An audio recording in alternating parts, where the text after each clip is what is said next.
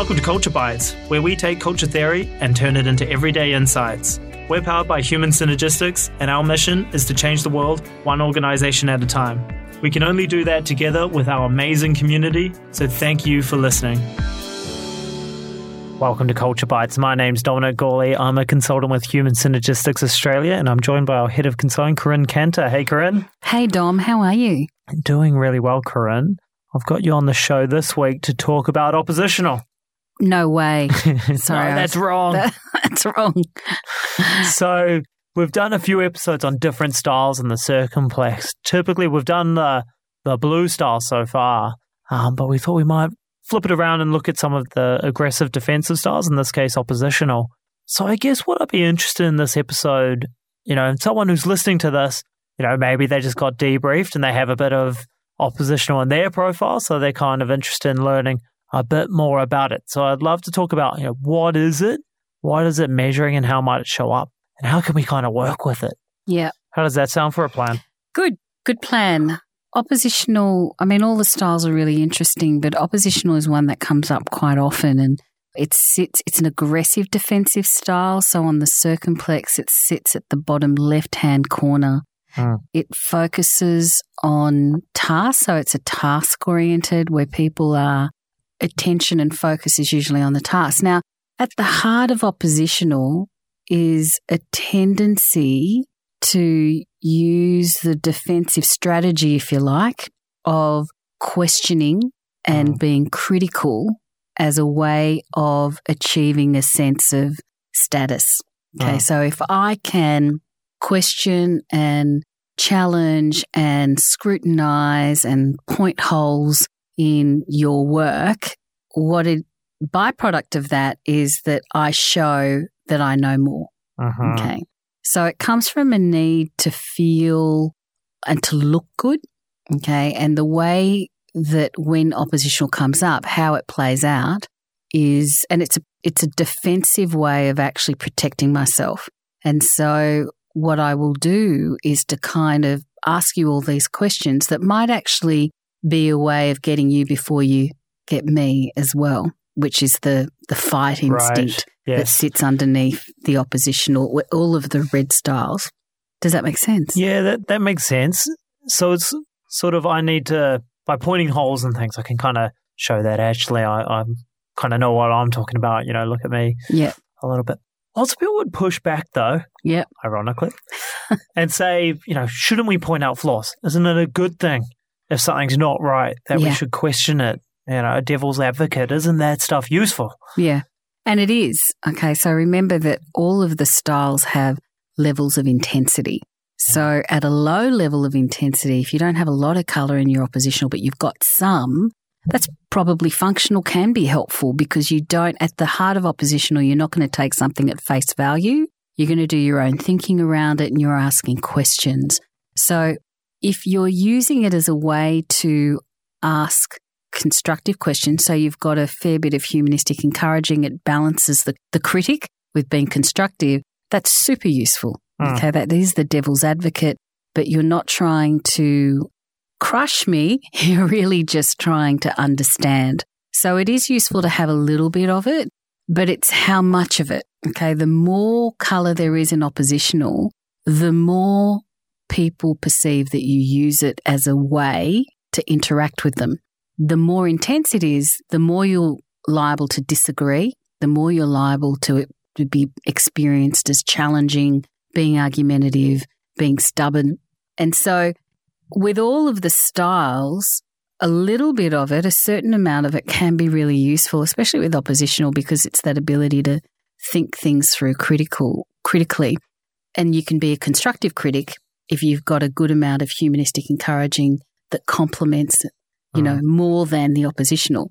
If you just got oppositional and there's not much of the blue that sort of balances out, then people will just see the critic. Mm. Yeah, and, and I think you can you can ask questions and challenge from achievement exactly as well. Yeah, you know, because that's root cause analysis, cause and effect kind of stuff, right? I think this goes to where is the question coming from? Why are you mm. asking it? What's the motivation? Yeah. So mm. remember that if the motivation is a security need, which is where oppositional sits, so it's a defensive style because it sits in the security zone. So when we go to oppositional, our insecurities, consciously or unconsciously, have been triggered, and we're using this as a defense strategy Mm. to protect ourselves.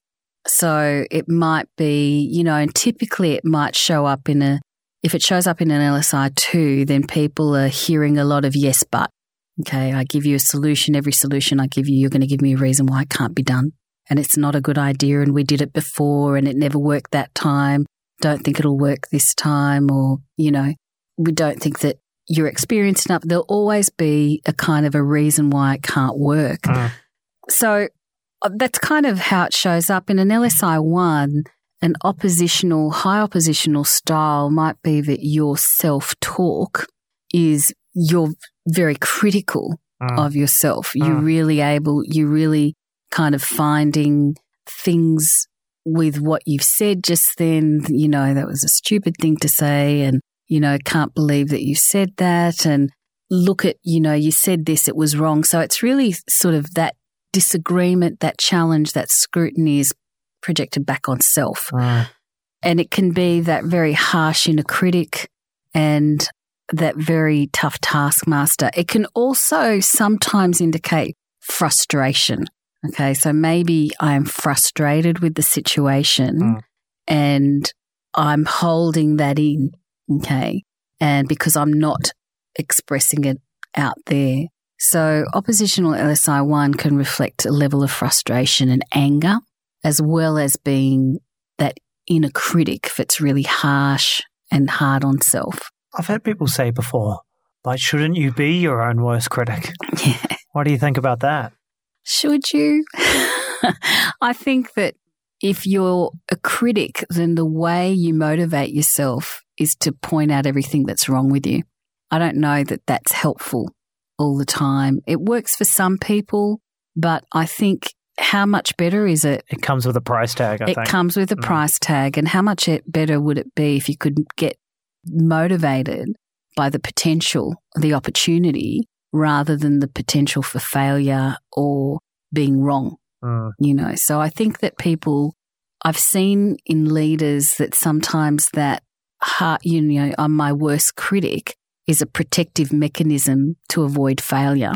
But how much better would it be and how less stressful could it be if you could actually motivate yourself from the potential and excitement of being able to Stretch. chase something, hmm. stretch and grow.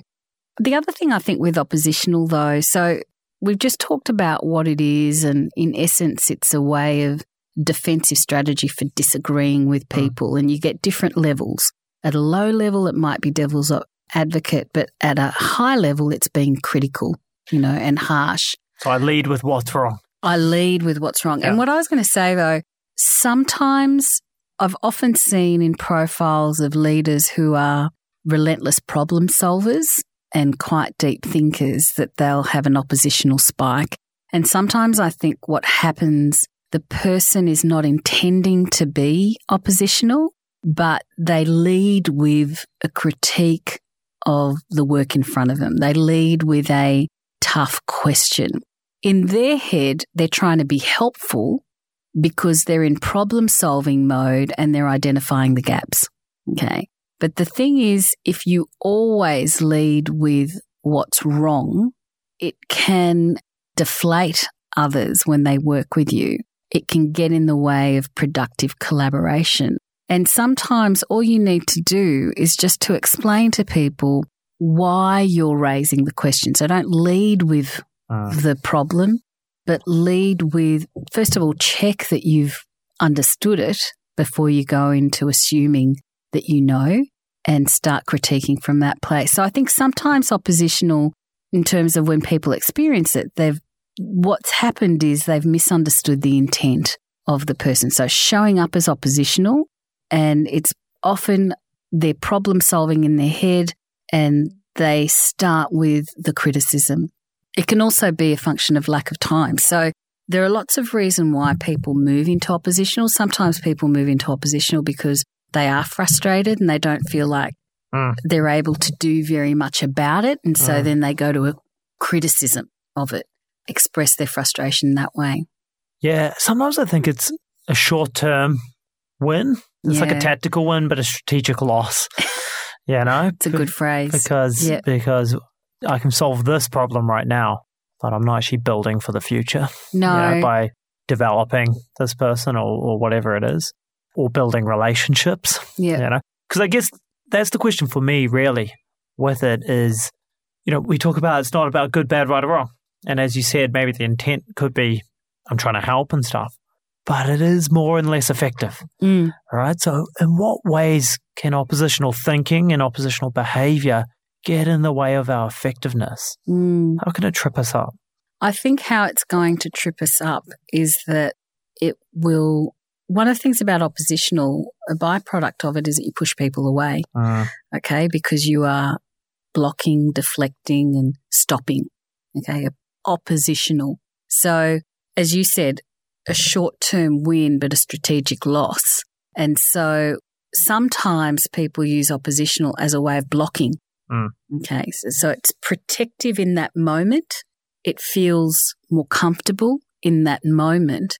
But what is the effect of having a pattern of blocking people? Mm. Okay, you're keeping them away. Mm. And so, from a relationship, the cost of being oppositional is that you start to burn some of the relationships that you have with people. No one is an island. There are very few jobs in the workplace. Oh, forget the workplace community, you Mm. know, anywhere where you're interacting with people where you can just run things completely on your own. And so if we, in the workplace, one of the costs of it is that you're pushing people away. And so when you need support, it's going to be harder to get that support, to have people who want to work with you.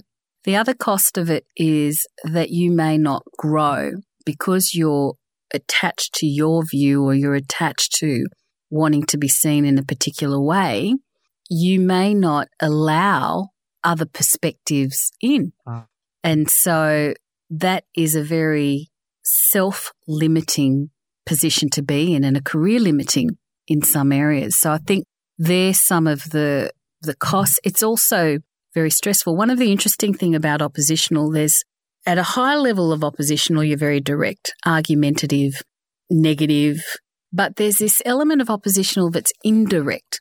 So I may not say everything to your face. I might actually talk Mm. about you to somebody else. It's like the old moaning session about, you know, at the pub, oh, that Corinne, she's the worst, you know.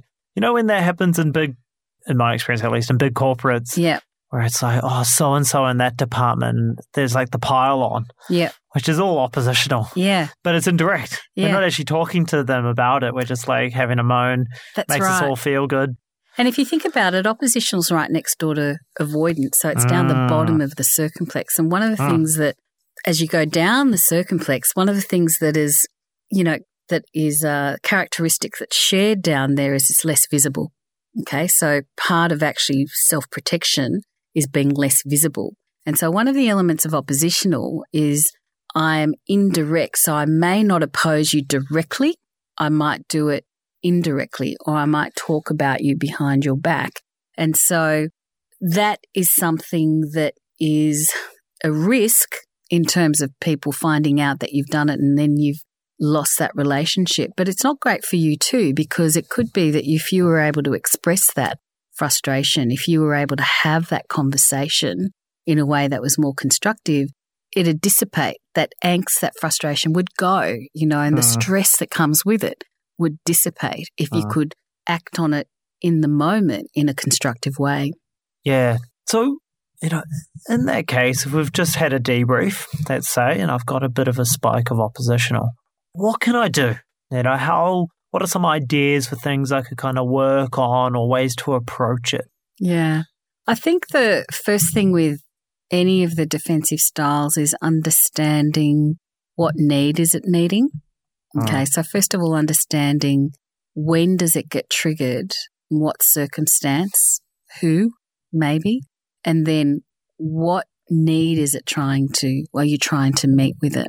So, assuming that you've done a bit of that work, some of the things that you can do to work with oppositional is really to redirect your thinking. So, the moment you start to feel that you are in your head criticizing or you you lean across the table to disagree or you know before you jump to a conclusion ask a question so swap out a statement that you are going to make and swap it out with a question instead, and a question that actually helps you get more information. I was going to say, it depends on the question. Why do you think that's a good idea, Corinne? uh, we've done it before. Or, Don't you think we, we should let it go? or the old, do you think we should do this, which is just a suggestion masked as a question? Yeah, right? yeah. So the question is a what, how. Kind of an open question. Mm. So what, how, which, when questions are always going to get you more detail. Now, the reason for that is it slows down your thinking and gives you an opportunity to check if your conclusion is right.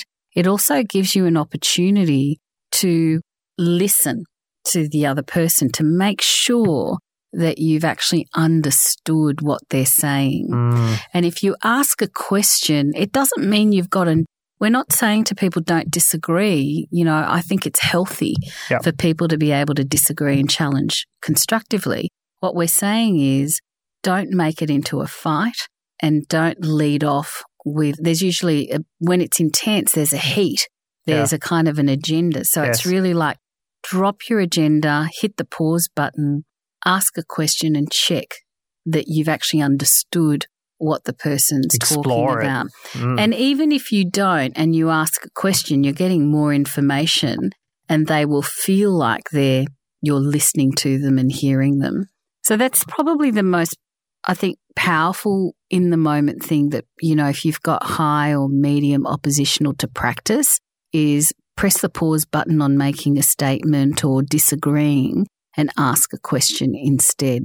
I'd add on, we talked earlier about the tactical versus strategic things, getting clear on what is the strategic win. Yeah. What's the big win? Yeah. That we're aiming for overall. Because sometimes the stuff they're putting in these oppositional stands for doesn't really matter. you know, it, in the grander scheme of things, it doesn't really matter. Yeah. And, but it can derail us from where we actually want to be going, which might be building relationships, increasing capability, yeah. you know, of the people around us and we can derail that for something that's not really worth it. Yeah. You know, to put that in. So getting clear on what is the big one. Yeah. And even what the, the goal is. So I think you're right, Dom. People can get blinded by in the moment being out of my comfort zone. Mm. And so we attend to that rather than kind of a really good question to ask is what outcome are you looking for? Yes. You know, so it, it blends both the question and long-term redirecting to the well. long term outcome mm. or what's important about this. So it helps focus the conversation on what the outcome, where it should be, where it could be helpful. Because here's the thing about oppositional you think you're having strong influence on stuff, right? Because I'm the blocker. Yeah. But what ends up happening if you're living down there, what ends up happening is people go around you, right? They start working out Corinne's the blocker. How do I work around her and get stuff done anyway? Yeah. So you actually ultimately lose your influence. Yeah. Because now you're not in the conversation. People are deliberately leaving you out because they know that they're going to hit a wall. So they're going to go around it or over it or whatever. That's a great point. You do. You lose your influence, you lose your network and the relationships that mm. support you having that influence. Mm.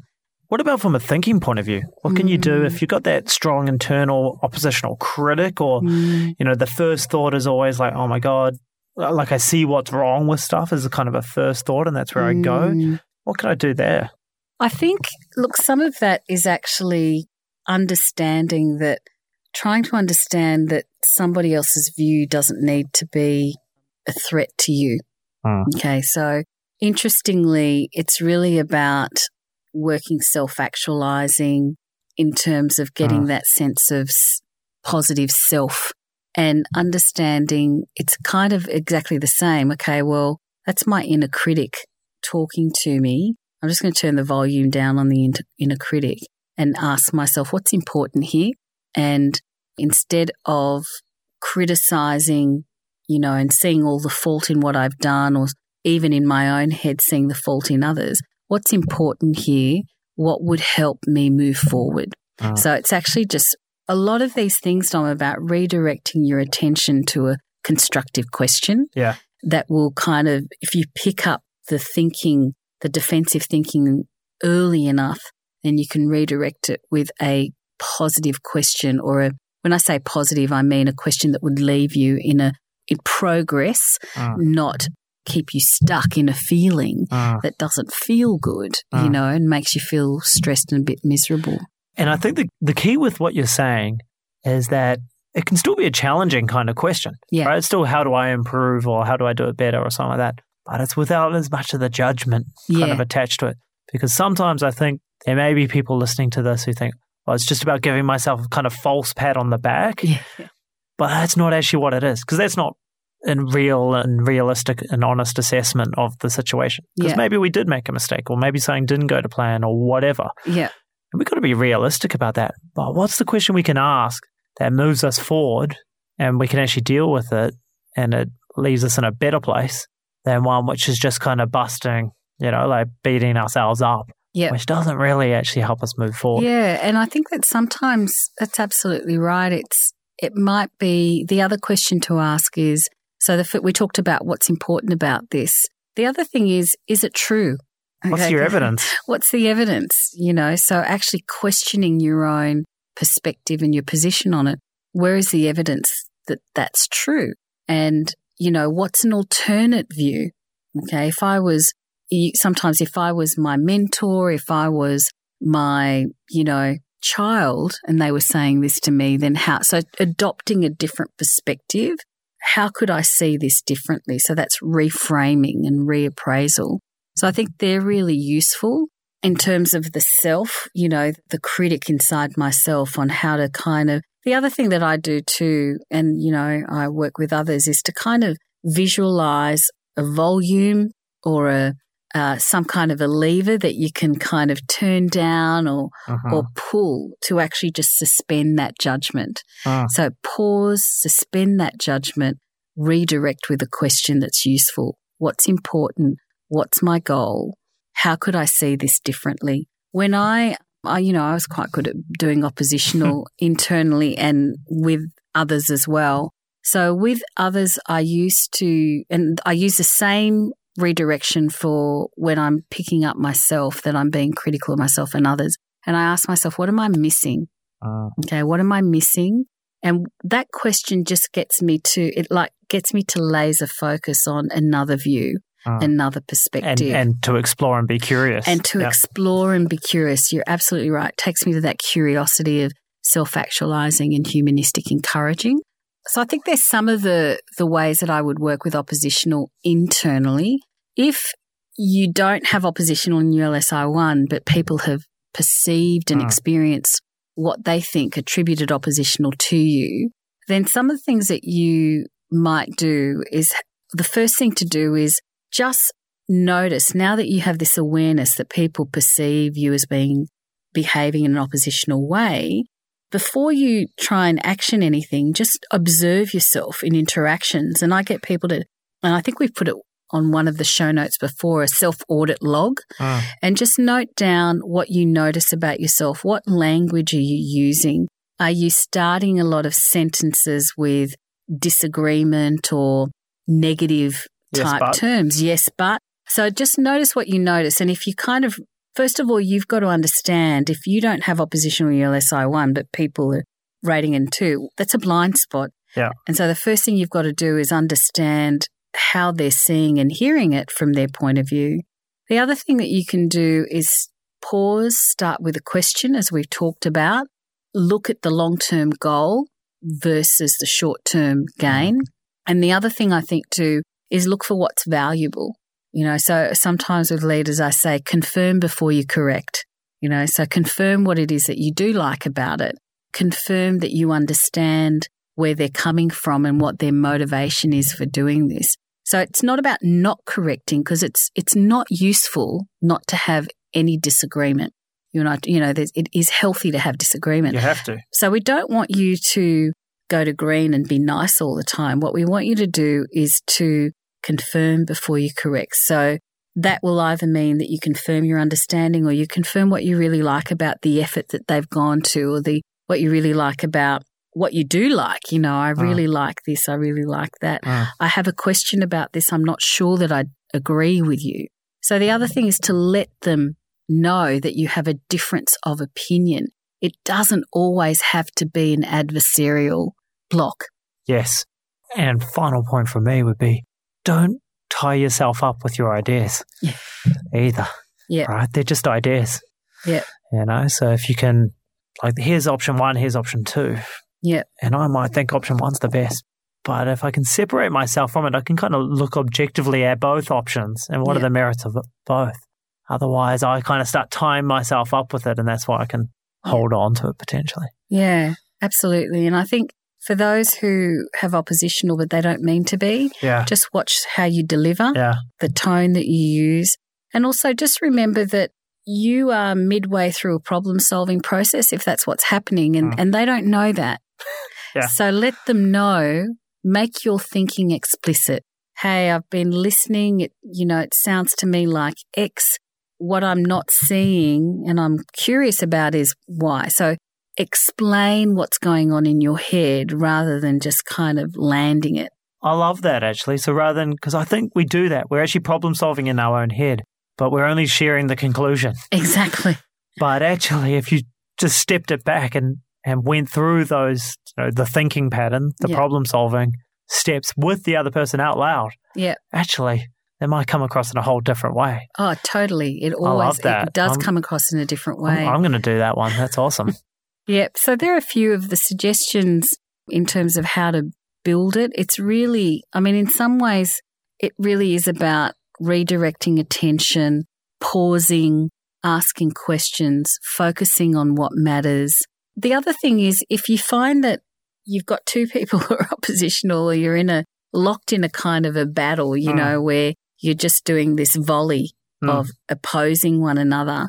One of a version of what you said, Dom, is to find what you agree on.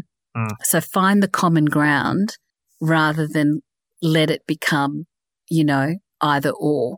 And that's the thing with oppositional. It's an either or black and white kind of thinking. So it's really, the trick is really allowing yourself to look at different perspectives. And I, you know, on that, I always tell people climb the alignment ladder, right? Weird, because at some point, if we're both working for the same company, our goals must align somewhere. Yeah. We want a great outcome for the company, Yeah. whatever that might mean in our specific context, right? And it's only when you kind of go further and further down that now you're in this team, I'm in that team, and we have a different view about how we could spend the budget or something, Yeah. right? But ultimately, we're actually all on the same team. We should be shooting for the same goal. Yeah. So go up to where we do agree and then work back down.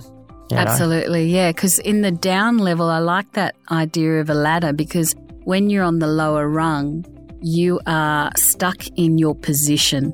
Okay, so you're not talking about common interests or goals anymore. Mm. You're just stuck in a position that you're going to fight for. And so it's quite rigid. There's no space to be in there with you unless I agree with you. Yes. So it is about stepping up and seeing what else you can see. And if you don't see anything else, then step up again. Exactly. Keep walking up that ladder until you see a bigger picture. I love that. I'm going to use that, Dom. Great. All right. We've both got something from this. We hope the listeners have too. Thanks for your time today, Corinne. No worries. Thanks, Dom. See you soon. Thanks for listening to this episode of Culture Bites. If you enjoy the show, remember to subscribe on iTunes, Stitcher, SoundCloud, or wherever you get your podcasts. Also, leave us a review. It helps other people to find the show. If you have a question you'd like us to answer, email podcast at human synergistics.com.au. We'd love to answer it. This podcast is copyright by Human Synergistics Australia, all rights reserved. To learn more about what we do, visit human synergistics.com.au.